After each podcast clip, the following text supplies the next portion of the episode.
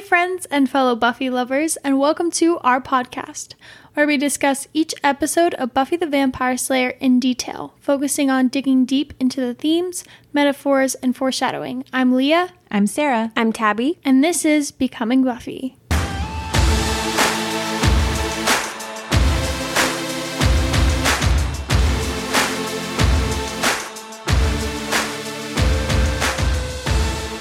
Welcome back to our second portion of What's My Line Part 2 Scooby Secrets. This is the section of this podcast episode where we talk about everything spoilery. So if you're hopping in and you're like, oh, I'm not sure what this episode is, just as a fair warning, we will be talking about everything in Buffy and then everything in the show Angel as well. So if you don't want to know spoilers, then you can catch us for the next episode. But I'm excited to get into this one because I feel like I had so much more to say in the non-spoiler version of this episode.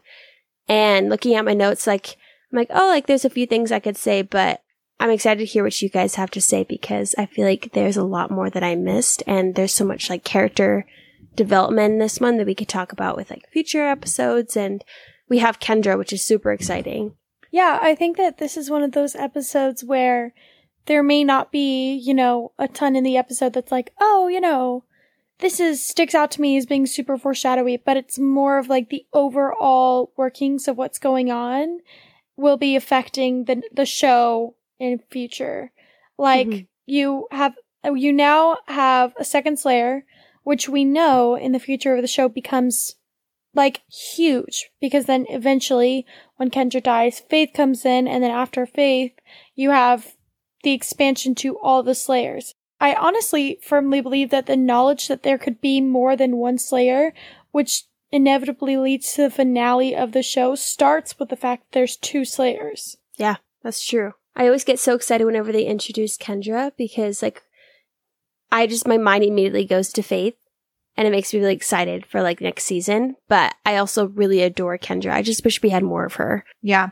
I was listening to Passion of the Nerds YouTube uh, mm-hmm. analysis mm-hmm. because he has some really good stuff. And I thought that it might be kind of cool to carry over here. And he actually said something similar to what we said about um, part one. And I would argue even to a certain extent, part two.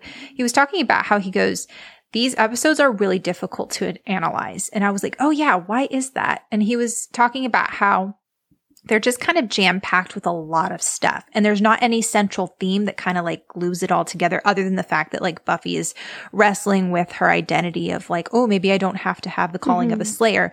But that's like, there's not really any metaphor underneath there. It's pretty like surface level. Like you see her wrestling with it and it doesn't really get a ton deeper than that. But he was talking about how Part one and part two are the linchpin of the season, which I fully agree with because you finally mm-hmm. see Spike and Drusilla like actually doing their plan and moving forward from that. And then from here on out, it changes everything because Drusilla's now the person that's in charge and then it's setting up for Angelus and all that stuff. But he was talking about how part one and part two are very fun to watch. And the reason why is because there is a lot of fan service. And we talked about how there is so much mm-hmm. payoff. Like if you've watched the rest of the show, then it really makes a lot of sense, everything that happens. And it's been such a slow burn with Cordelia and Xander and Willow and Oz and all that stuff. But I thought that was a really good point. And I think that like we kind of felt that way when we were watching it, but didn't quite know how to put it into words. That we love these episodes and they're really fun to watch, but they're not necessarily like super deep to analyze. I, I also just thought that as a whole, like this episode was huge in laying fundamental themes and character motivations that we're going to see for the rest of the show. Absolutely. Like it really opened up Buffy in a way that I think that we've been seeing bits and pieces of her, but it really sh- kind of exposed more of what she desires um than I think we've seen before. Same with like uh Willow and Xander. Like I think that each of them kind of got like a little layer of them peeled back and I just think that it's very rewarding to start to see these characters get more and more established. Right. Well, Lie to Me was all about maturity and responsibility that comes with growing up. And then you had The Dark Age, which was, you know, as you become an adult, you still wrestle with addiction and problems and stuff. And then you have What's My Line, where she's like, crap, what am I going to become as an adult? Mm-hmm. And What's My Line part one. And then What's My Line part two is interesting because she's like, in the previous episode, man, I, I don't I want to have a normal life. I want to have a normal life. And then all of a sudden, wham, Kendra's there and Kendra's our really good slayer. Like she's the quintessential slayer. And Buffy's like, now there's a slayer that's possibly better at her job than I am. So really, is there a mm. place for me in this world? And I feel like becoming is such a perfect overall theme for this season because then you have like just like Sarah said, you have those building up episodes and you're like, okay, like we're going somewhere, we're having to face a lot of these questions. And then having part one and part two of what's my line, it's like it's absolutely named too for one because it's like oh like what am i supposed to be doing? And we're Where like do i fit in? Mm-hmm, like what's my future? Like and then as she's wrestling through these ideas of like what's my life going to be in the future? Like and then thinking about her relationship with angel as well which we saw in the past couple episodes. It's like they're kind of having to face this whole like oh you're a lot older than i am. And like um i think what episode is the one where she talks about like having a family and he says he can't have kids is that lie to me? Oh no, I think that's bad eggs. I don't think we've even gotten to that. Oh shoot, I I, I hate doing things out of order because yeah, I know. Um, yeah, we recorded Bad Eggs with Bex, which is coming up in just a few short weeks, which I'm really excited about. But yeah, yeah. um, but then you have like things where they have to kind of face a lot of the hard questions that we as viewers have been thinking about for a long time. Yep. Um, yeah, I don't know. Like it, it's it leads somewhere, and then you're like, oh shoot, you're kind of catching along to where Buffy's feeling. Cause I think Buffy's been kind of like in the back of her mind, kind of like thinking about this. But I think when it's having to be forefront and what she's doing in her life, it's a lot harder to kind of face. Yeah. I will say there is one thing that I've been so excited to talk about for when Kendra came in. And I like I, I think I mentioned it a few times in the podcast. Honestly, sometimes it's really hard to remember what you mention and what you don't. But one thing I've really always loved about the show is obviously the Slayers. It's like the main part of the show, but it's how each Slayer is meant to kind of like show why Buffy stands out. And I love that they did that. Like, cause you have Kendra and Faith, and obviously we'll get into Faith more when she actually comes in the show. But in the first part of no, sorry, in the second part of What's My Line, so this episode, we see that, like, Kendra is exactly what Giles and the Watchers Council and probably even Buffy would have thought a Slayer would be. Very by the book, you know, memorized everything there ever is, dedicates her whole life to being a Slayer. Like, Slayer is everything to her. And we've seen that, you know, Buffy kind of is not like that. She's much looser and more like carefree and instinctual. Instinctual. And I like that they bring Kendra in in a season where Buffy needed to learn what being a Slayer really was. It was not a job. It was who she is. Being a Slayer is like more than just her occupation. And I think that's why they added in the career field into these episodes. Um, and so I think that Kendra is meant to kind of bring that out of Buffy and show her that she needs to be a little bit more structured, but that Buffy's kind of instinctiveness is what saves her in the end. Um, and then after this season, you have Faith who comes in, who kind of rocks the boat and is the opposite spectrum. Mm-hmm. And she has no rules, no boundaries, like complete wild card. And I like that it kind of makes Buffy go the other end where she's like, okay, shoot, I have to be more rules. I have to be more this because I cannot allow myself to be out of control. And abuse my power. And so I like that each Slayer is its own character, but they also work really, really well in showcasing why Buffy is so amazing and why Buffy has stayed alive and why she's different than other like Slayers. And I just think that they did it really, really, really well. And it just has always been very intriguing to me. And I think that makes so much sense because in my mind, I feel like every time they bring in, which has been twice, but every time they brought in a new Slayer, it fits where Buffy's in her life and kind of pushes her to kind of grow in the area that she needs to grow in the moment. So I think it makes sense why they killed off Kendra as much as it sucks. I think I understand why. Because in the second season, just like we talked about, she's kind of becoming who she is, becoming into her like her power and like understanding her Slayer life and her Slayer role.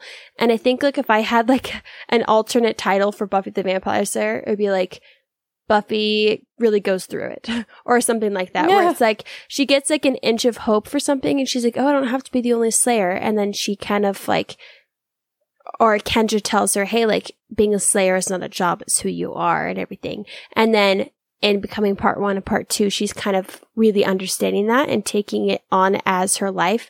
And then Kendra dies and then she has to take on that part of the Slayer as well without Kendra being there and having to really be like, all right, this is who I am. I really have to like go for it. And then Faith comes in and questions everything she's been doing and shows her kind of how dark she can become. She's forced to look at her own morals and look at her own identity and really just have to stick by that rather than just doing things because that's what she's been told to do. And I think it makes sense that it's her like her senior year of high school because it's like you really have to, especially when you're graduating. I think you're like forced to deal with a lot of questions and find out who you really are and then you move on with your life. And so it makes sense why they put Faith in season three because she kind of questions all of that. Yeah, it's hard because I think that Kendra, in a lot of ways, was kind of a placeholder slayer. I think yeah. that mm. they knew that they wanted to do a Dark Slayer storyline, but they had already established that Kendra was this straight laced by the book Slayer and it, they had to have her die so that was motivation for Buffy to be like, okay, I have fully accepted that slaying is who I am. And also to kind of like show that this is what happens to Slayers, like hammering home once again that as being a Slayer means you're to die, basically. Do you think that, that that was their purpose when they first brought in Kendra? Oh yeah, Kendra was brought in to die. They knew she was going to die from the beginning.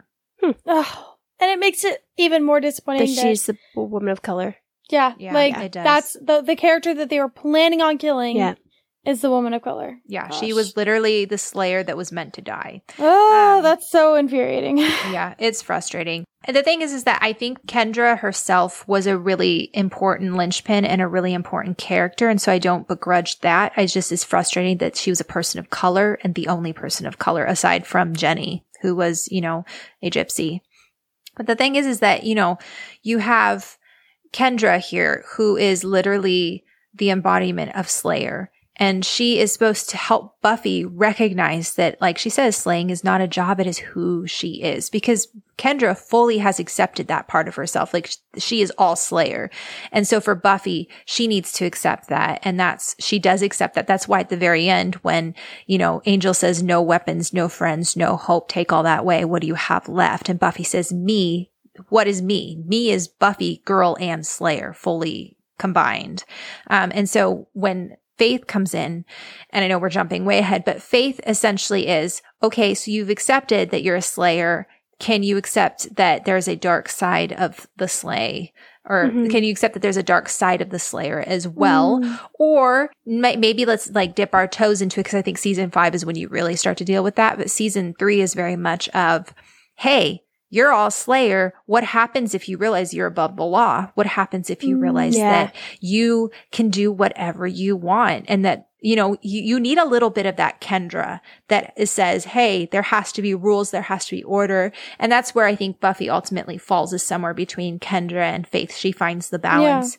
Yeah. And the reason she finds the balance is what is it that Kendra and Faith both miss?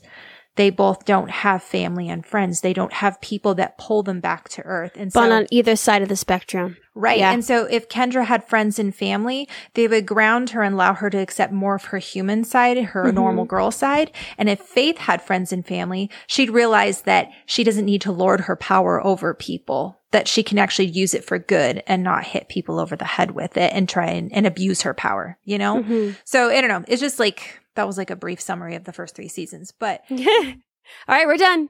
See you in season four. Seriously. No, I want to talk about season three. It's good. Um, but yeah, it's just interesting to watch each Slayer kind of play a role.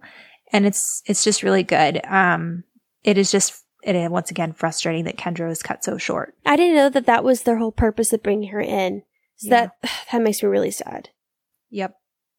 Yep. Yep. They could have chosen any white person like they did with, you know, any other white male or white female that died in the show. Yeah. Or it's like, why couldn't they have, as much as I love the girl who played Faith, I think she did Faith perfectly. Yeah, she did. Why couldn't they have a person of color play the one Slayer that was actually going to, like, Stick around. survive? Yeah. Yeah.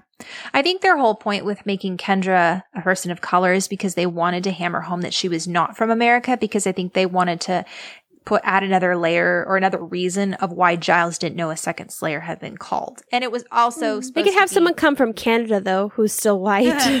well, someone, I mean, I think it was Passion of the Nerd who was talking about why didn't, couldn't you have had someone from France or Yeah. someone from Japan that didn't speak the language? That would have been interesting having to have like a translator, having them like to figure out how to work together with a language barrier.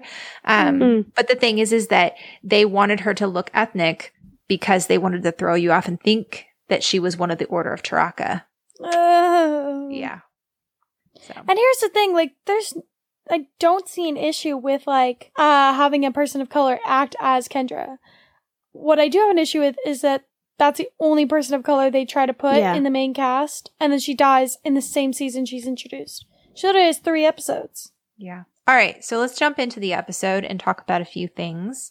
Um, I would say that the main driving force for part one and part two is to really solidify Buffy and Angel's relationship and to also kind of show you a little bit more of a glimpse of Angelus so that when he pops up, you're really and truly scared and afraid. Because part one, you see him entering in and actually torturing Willie. And then in part two, you see him baiting Spike and Drusilla, or Spike, I guess. And that's when you're kind of like, mm, this is a side of Angel we normally haven't seen. There's so much to be thankful for in the show Angel, and I think that they like kind of showed the whole twisted sexual relationship between Angelus and Drusilla because it makes the Mhm. scene so much more impactful.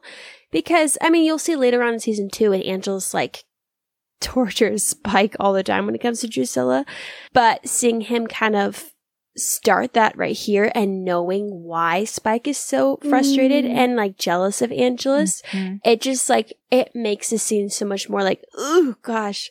But i i don't know. That's what sucks about when you build off of a world after you've introduced it to make things fit and work well. And it, i don't know which i would prefer like watching the scene how i did watch it where i was like oh there's stuff we don't know about. This is interesting. Or watching the scenes that are flashbacks first and then watching this scene. It's kind of like the whole Star Wars where it's like the originals like barely have any action. And I love Star Wars. Don't get me wrong. But it's like, I'm going to get so much hate for this. But like four, five, and six are, are really good. They're very fundamental. There's a lot of dialogue, but there's like very little action. And then you have the prequels where it's like they build off of the past. And then you're like, okay, which one would I watch first? Even though everyone saw four, five, and six, but it's like if you watch the prequels, you understand why four and five and six are the way that they are.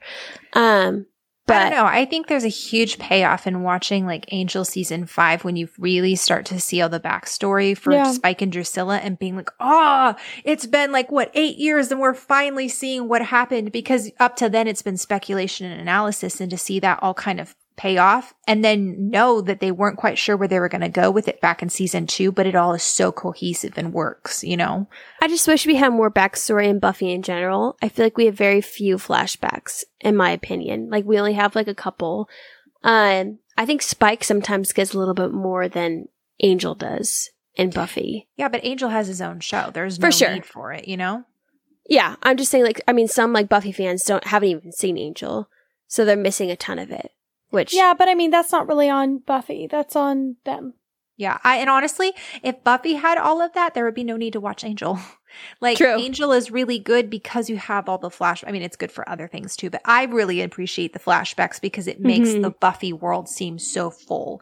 Yeah. um, and that's actually I wanted to point out real fast. So when you have Angel kind of baiting Spike and teasing him about Drusilla and stuff, it's so interesting because it is inferred, like heavily inferred, that Angel um, sexually abused Drusilla when he turned her because you have her tied and then you have him and Darla standing right there and she's crying and then like yeah, they just the way they're talking about it and stuff. So the idea is So that sad. Angel killed her family in front of her and then Hmm. made her he violated her in every way. In every way, yeah. Well, and she wasn't she going to become a nun? yeah, Yeah. she was at the coven. He went to the coven. Well, yeah, but it's also like that's why I think it would be took even from more her. violating is because nuns aren't supposed to like indulge in any of that. Yeah. She had Mhm. taken those vows and then he forced her to like actually go against all her vows. I mean, Yeah. it was just, it's seriously awful. Um, which is why, I mean, it's a whole interesting thing with Holtz, why I think Holtz is very justified in his vendetta. Oh yeah, which makes that that like season and that big bad really like enticing because you're Mhm. like, I completely understand where Holtz is coming from. I really do. But then you also see how Angel is now, which makes a, such a good tension between a villain and the heroine. And that's Right. why you have to make things like that's what makes like a good season is when like the conflict makes sense from both sides. Yeah, exactly. Um, so there's that, but then there's also, I don't know if you guys remember in Angel season five, it's episode eight, Destiny, where Spike, you know, has joined up with Darla and Angel and he has Drusilla now. And then you have Angel very, or I guess I should say Angelus, who is dominating Spike and they're playing the whole like king of the hill type thing. And then Spike finds out that Angel is sleeping or Angelus is sleeping with Drusilla, like comes in on them having sex. I remember that one. Yeah. I yeah. remember. And then Angel baits him and comes and wraps his arms around Drusilla. She holds her hands out for Spike and says, come get her, knowing that Spike is afraid of him. And it's Angelus asserting his dominance as Mhm. like, Hey, I'm the master of this house. I can take your girl if I want to. And so all of that is their history in this moment when Angel is baiting him. You can betcha that Spike is going to get his feathers ruffled. So that was kind of jumping ahead, but I wanted to talk about when Giles is explaining what happened to Willow in the library after Buffy brings Kendra back and they're trying to figure out and everything. How Buffy looks very uncomfortable with the fact that Kendra is a slayer. And I think that kind of stems back to Buffy's like, oh, do I have a role in this world? Like if someone else can be a slayer and I don't actually fit into the world of a normal girl, like where, what's my line, you know? Mm. I wrote that in Conversations with Dead People, which is season seven, episode seven, Holden says that she has an inferiority complex, but she has a superiority complex about it. I wrote that Buffy doesn't like the responsibility of being a slayer, but that she also likes being the slayer. And I think that's funny Mm. because But I mean, honestly, same. Like I would that like- was me, that that would be me too. yeah, Right. Because there's a part of you that kind of has to be like, I am better than everyone because I ultimately have to make these decisions. Mhm. Like you have to have some sort of authority. But then you're also like, woe is me because I have all this responsibility and I have to make all these sacrifices. Mhm. And so it's that constant tension. Um, but I think it's interesting. Marti Noxon was talking about in the director's commentary. She was saying that she, at the beginning of the episode, again, it's been a while since she'd seen it. She was like, Oh, I don't know that Buffy and Kendra ever really became friends because there's that tension of them both being the only slayer. But then by the end of the episode, she was like, Oh, maybe they actually like do became friends. Like it's, it's been a while since she's seen it. And I actually think that there was a really true friendship that came out of Oh, I agree. Kendra Yeah. and Buffy's Yeah, I agree. interactions. I think that's partially why Buffy tried so hard. I think I definitely think I've said this before, but I think that's why Buffy tried so hard with Faith was because she Yeah. knew that as Slayers you can get along and that bond can be very powerful. So I think that's why she tried so hard with Faith and why she fought so hard for Faith. But also, like in becoming part one, where she like sees her, she's very happy to see her. It's not like a oh you're back. It's like they had a genuine connection. Um, you see several moments of that. Like even though Kendra's only in for like two and a half episodes, I feel like we get a lot of her in those two and a half. That's what makes me think that she's always in a lot more than she is. Um, but even in like becoming part one, she gives her like Mr. Pointy. She they have that c- cute little like conversation. And the end of this one, they have that really great like one on one when she's walking her out to the car, and they have that really great conversation. Like I feel like I never once thought that they weren't friends, or that they at least didn't have mutual respect for each other. Yeah, it's just an interesting concept because then, you know, in season seven, you have Faith recovering from falling into that pool of water and Buffy coming in. They're talking about the scythe and everything. And I think it's Buffy. I don't know if it's Buffy or Faith that says maybe we were not meant. Maybe that's why we don't get along because I'm paraphrasing something about how like maybe there was never meant to be more than one Slayer existing at, at one time. And Yeah. I, I Faith think, said that. yeah, okay.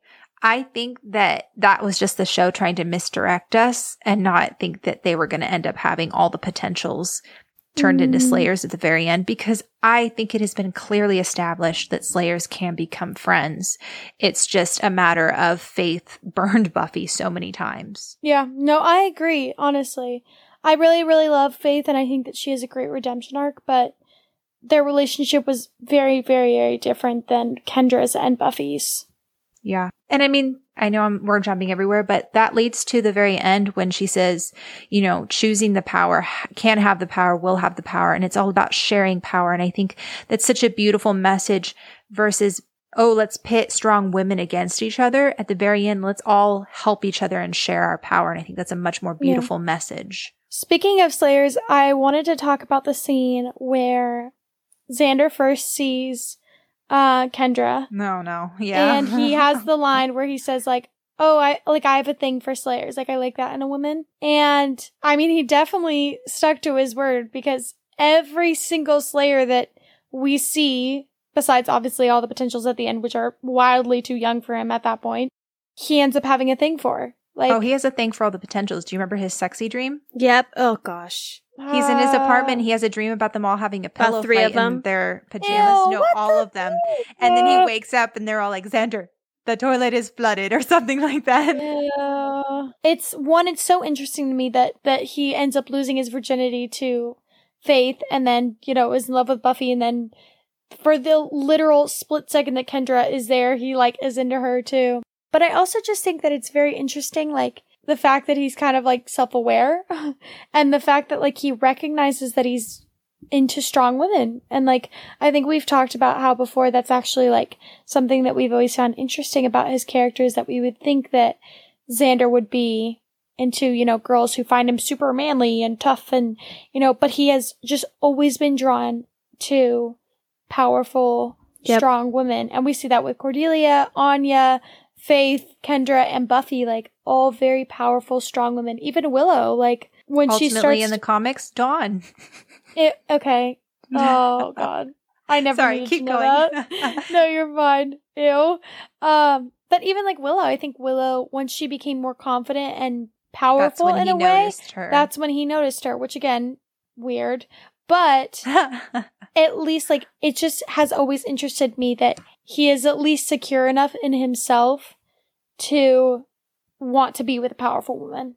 And I just always found that really interesting. Mm-hmm. He likes to challenge himself. Like I will say that about Xander is he's not shy when it comes to a lot of things. I think he is self-deprecating a ton.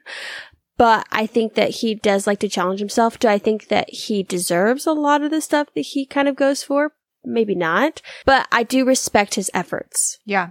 I think it's really interesting how Kendra's death very much mirrors Buffy's. And the reason why I say that is because they talk about how a dark power is going to rise in Sunnydale. That's why Kendra gets sent to Sunnydale is because her watcher says a very dark power is going to rise. Mm-hmm. That dark power is Drusilla.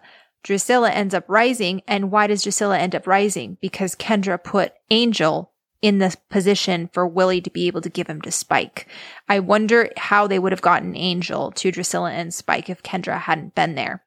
So in a lot of ways, it's the whole prophecy fulfilling thing where Buffy was like, Ooh, Buffy's going to be the catalyst for the master rising. Kendra is kind of fulfilling the prophecy of dark power rising. So if Kendra hadn't followed the dark power rising thing, then she wouldn't have died. So I just think it's really interesting that whole free choice versus prophecy tension that we see for the rest of the series. Mm. The bedroom scene where, I mean, we kind of touched on this a little bit. Yeah, no, but when, do you know what I'm about to say? yeah, I was gonna like, go ahead. It. Let's see if, if it's uh, actually the same thing. I hope it's not because I want to see what you would say. But um, when Drusilla wants to play with Angelus, do you know what I'm about to say, Sarah? I don't know. Keep going. okay. Well, because she's like talking about how she wants to like play with him, meaning like torture him, and I just got like major the wish vibes with like um uh vampire Willow. oh yeah. and she she talks about how she wants to play with puppy and i think i don't know if they said puppy in this scene but she talks about how she wants to play with him and he's like being tortured again in this one. But I like how he came on top with this one where he was like, well, I'm gonna play them back. Whereas I feel like the Wish version, of that alternate universe with Angel, he doesn't have Buffy. He never met her until that one night where she comes and like rescues him. But I think it was like, he was like, well, what's the point? He never found his, his identity. He never found his reason to get back into like being the warrior that he was. So he just kind of let it happen. Hmm. Whereas in this one, he's like, I don't know, he kind of flipped it on his head and was like, well, if you're going to mess with me, I'm going to mess with you. And it's cool to see the different worlds of Angel respond to being tortured like that. Mm. Yeah. No, that, that was actually not what I was going to say, but what I was Oh, going to say, you know, yay, something different. More stuff, yeah. It's interesting because Buffy's outfit in this episode is almost identical to Yeah, what she wears in the Wish. She's just wearing the flannel. So I think it's really interesting that the Wish verse Buffy is very much like Kendra, with the exception Mhm. of the fact that she's got the flannel, which kind of I think represents a little bit more of her humanity and her being a normal girl. Yeah, no, it's interesting. And it's also really cute because when Kendra comes back in um becoming part one, she's wearing like a tank top and cargo pants, kind of like what Buffy was wearing in the episode that Kendra Mm. came in. So she's trying to like copy Rubbing Buffy. off. So cute. Oh, I know. poor Kendra. Deserve I better. love her so much. I know. So sweet. When I first watched the show, I was like, dang it. I didn't like Faith initially. I didn't either. Honestly, for a long time, I didn't Yeah. like Faith. I still get really frustrated with season three, Faith. Um, Yes. I understand her a little bit more now, but I still, she still irritates me a little bit. I love, I agree. you know, season every other Faith. But I think it's interesting, like, my first rewatch, I was like, man, why couldn't have Faith been the one that died and Kendra was the one that lived? Because I really like Kendra. I've been like holding off on my feelings for Faith until we get to season three because I have lots of them. And I feel like we get so much of Faith in every single episode, which you know, she's such a three dimensional character. Like, I have nothing against what they did with her character. I think, like, I don't know, she does things I really, fr- I'm really frustrated about. But I don't know. Oh, man, I should just hold off because I just have way too much to we will get into that. it. There's a lot Yeah. to say. Um, in this scene in the bedroom, it's really interesting because Marti Noxon talks about how she likes to write S and M for Spike and Drusilla's relationship Oh, I see it. because Drusilla really likes pain, and so you have the whole "you've been a very bad daddy" to Angel, which is very sexual, but it's also like he literally is like her vampiric daddy. Yeah. So weird. It's so weird. But it's like, okay, it's a really good metaphor for how twisted, like, remember what I talked about with Drusilla at the very beginning? There's a very twisted innocence about her. Mm. How she's taken everything pure. Well, I guess I should say Angel has taken everything pure and innocent about her and has twisted it and made it darker. And so what should be a sweet relationship, I say in quotes, with her metaphorical father is actually just this very twisted sexual thing, you know? Um, also, Joss Whedon said that Marti Noxon's writing for S&M was her hallmark, a perverse sense of sexuality, which I think is very interesting because Marti Noxon is the showrunner for season six. And season six has a lot of that. hmm And then Marti Noxon was like, can you blame me? Look at James. Look at his cheekbones. I was going to say that the ending of this episode is very interesting to me because we see like this weird, at least in my eyes, this weird parallel where Drew is very weak and she's very like kind of beaten down. And then this is like the height of what we see Kendra, where she's like helping Buffy. They both take down Spike. I don't know. It's just, it's, this is where we kind of see her best. And then the next time we see her, we see Drusilla at her most powerful. And then we see, obviously, Kendra at her weakest where she dies. And so I think it's just very interesting to see both of them kind of switch. I, I don't know. I just always thought that was interesting. in the basement when Cordelia and Xander kiss, it's interesting because later they use the same set in Bewitched, Bothered, and Bewildered. And eventually, like Xander ends up moving into a basement in season four, which that whole thing is how Xander feels like he's continually trapped in the basement. Like he's watching all his friends move on with their lives and he feels like he can't move on, which I think is really interesting because this episode is all about career day or these two episodes are all about careers. And so I think it's just like they did not plan it, but it's very clever foreshadowing of Xander feeling metaphorically trapped in the basement, like he can't get out. And he's, you know, he got selected to be a prison guard. He doesn't think he's going to go to college, like all this stuff. And he's watching all his friends move on in their lives. And I don't know. I just thought that was a really interesting thing. Um, Mm. And Marti Noxon also said that she thinks that they should send Nicholas Brendon to Los Angeles to go visit Cordy.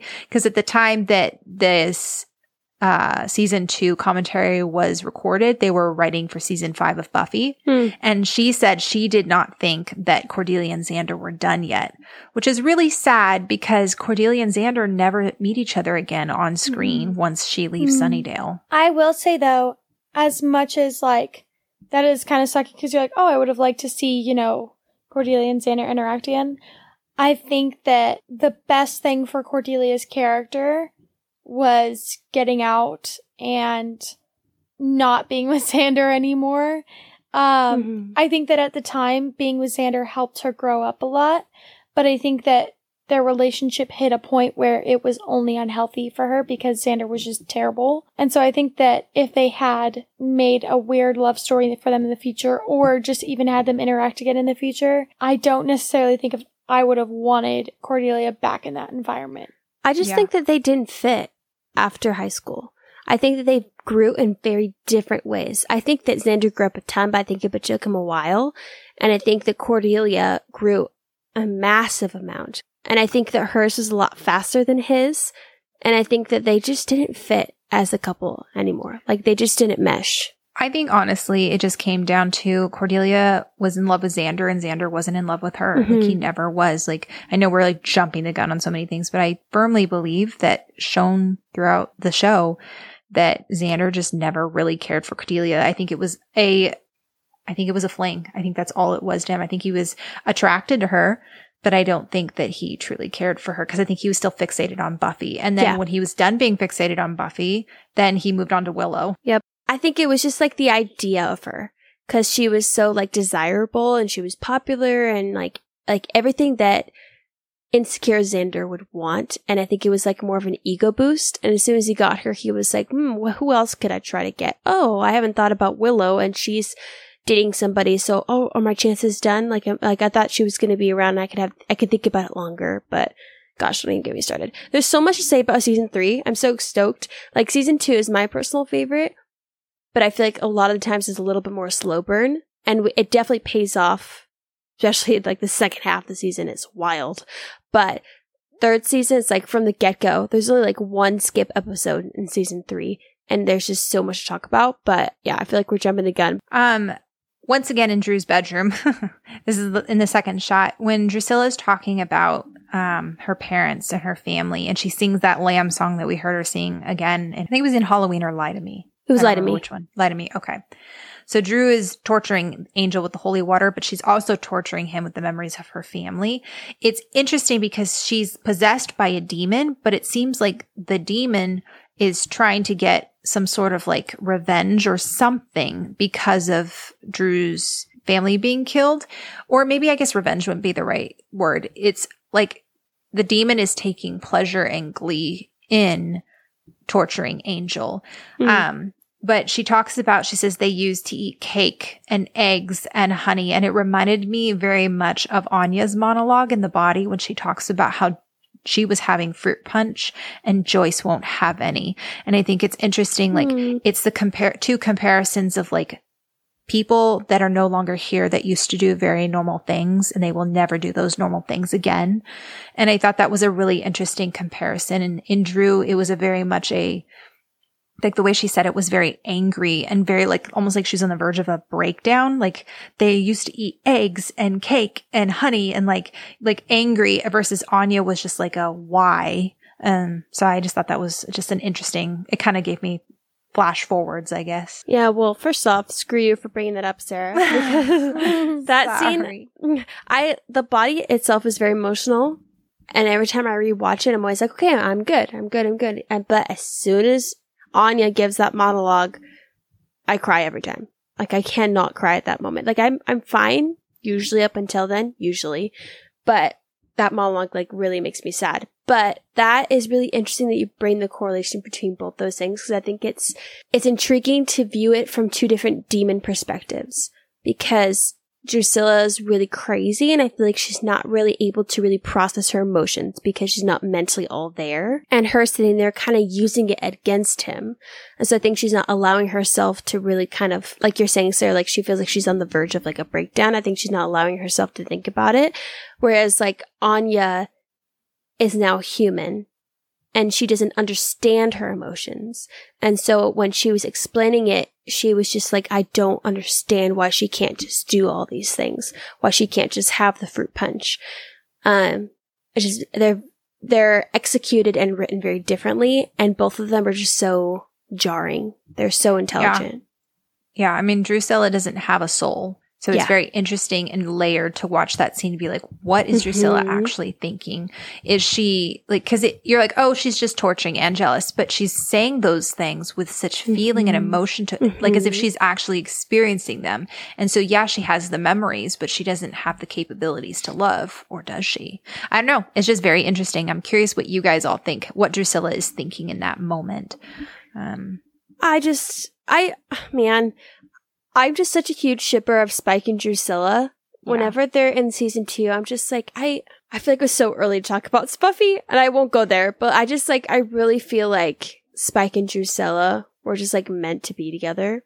I I mean, It I, shows their emotion when they're with each other. So when you say like if she's thinking about emotion, I feel like this is one of those times where you can kind of see the the humanity in Drusilla. Yeah, I mean, I think that Spike and Drusilla as a unit are very interesting, and I think that their kind of stories together work in just creating such a creepy villain. And I just think that they kind of create this dynamic that I feel like is very hard to rival with throughout the show, just as a villain. They're incredible, but also just as characters, they are just so interesting their and so chemistry fascinating. is really Their Their chemistry, yeah, like I just every time they are on my screen, I am floored. Like Yeah.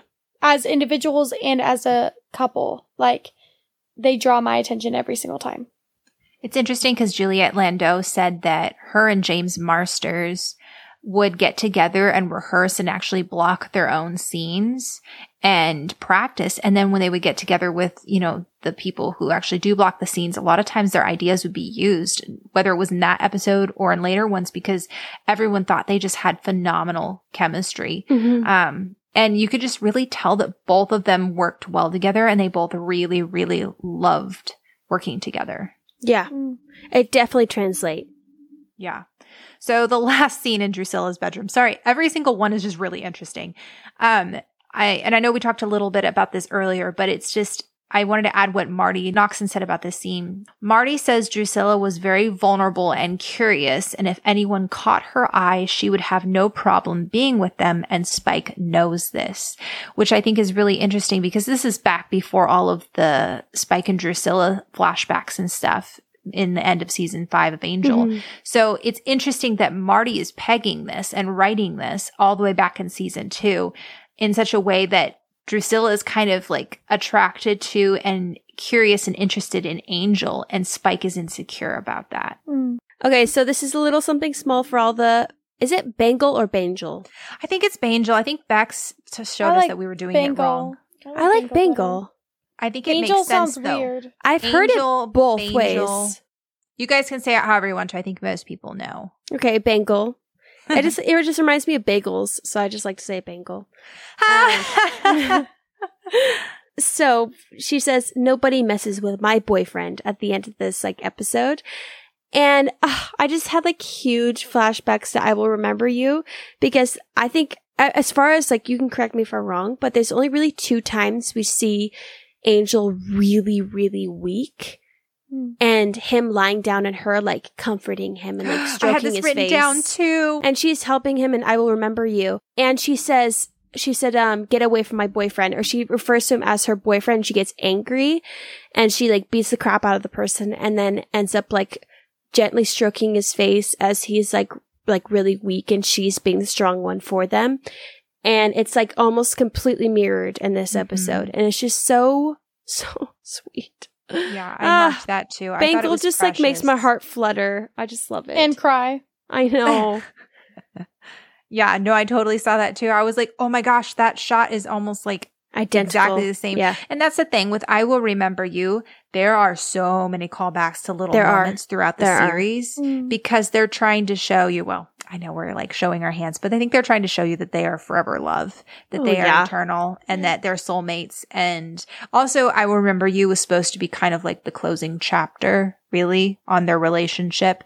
Um, so that Angel could kind of move on and do different things. But you Leah know, laughs. it just, Leah's like, no, they're it not. was they're supposed to be, but Caribbean island No. somewhere with fat babies. Um, I want to talk about how in Restless, um, Willow is at the bronze sitting at a table talking in French to a monkey wearing a fez hat. And when her and Oz meet, they're talking about how there's a little monkey and the monkeys are French and they wear pants and hats. which I thought was Aw. really cute. wait, what Yeah. episode was that?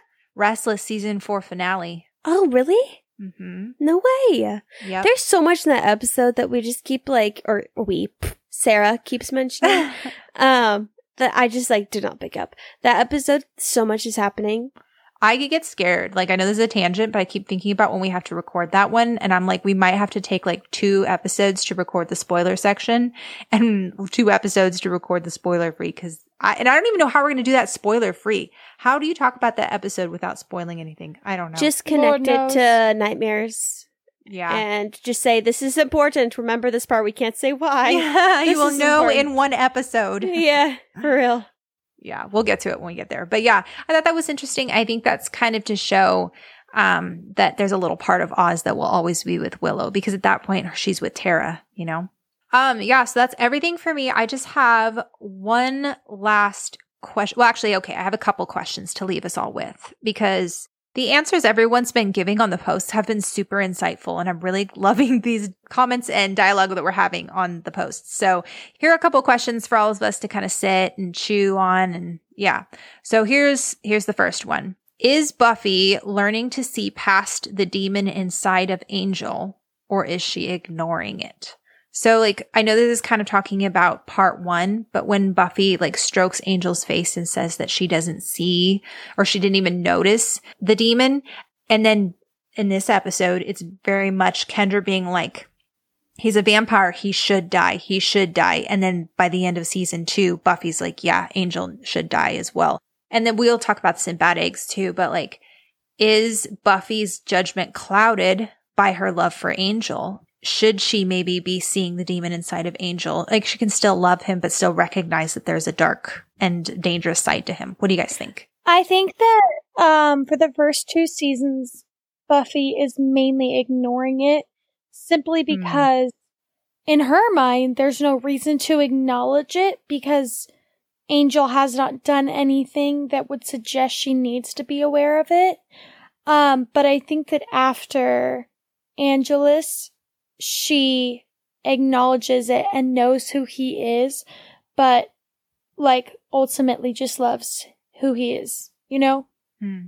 I think there's a difference between hearing about his past and experiencing it, which hmm. is why I think they had Angelus in the second half of the season, is because the first half you kind of get snippets of it and you see a little bit about who Angelus could be. But then as soon as Angelus actually was Angelus, I think like obviously like in um Innocence he hurt her a ton by what he said, but I don't even think she really fully grasped Angelus until Passion. That's my opinion. Yeah, I think right now she's she's aware of who he used to be, but she's separating Mm. Angel and Angelus because she's only ever known Angel and she can't comprehend that that's who he used to be. I think there's a mixture of ignoring it and then not fully understanding it because you can hear about it and be like, okay, that's who you used to be, but not fully really understand who Angelus was until she actually has to experience it. Yeah, that's fair. And I mean, can you blame her? In her mind, Angelus is gone, like long Mhm. gone and is never coming back. She doesn't realize that there's a little a tiny loophole where he Yeah. might come back. No one know? did at this point. Yeah, seriously. Um, so then my second question was if Kendra had survived, how do you think her living would have changed the show? Well, I mean, for one thing, Faith wouldn't be there. Um, I don't think she would have stayed. No, she she wouldn't have stayed, but I mean, she would have. I think she would have been a reoccurring character. I think this question is less so what do you think would have changed if Kendra was there? And more so, what do you think would have changed if Faith wasn't? Well, okay, let's imagine that Kendra like died just like Buffy did and then got resuscitated. Imagine Faith comes along, but Kendra is also there. Okay. I think that like Buffy is forced to grow up a lot by there being an out of control Slayer and no one else to kind of ring her in. And so I think that as sucky as it is to see Faith kind of go crazy in season three, Buffy grows astronomically in season three because she is forced into a role of Mhm. kind The of controlling slayer. herself. Yes. And Faith kind of forces Buffy to see the darker sides of herself and kind of accept them, but then challenge herself. And I think that if Buffy had a f- safety net like Kendra, um, she would not have grown up as much as she did.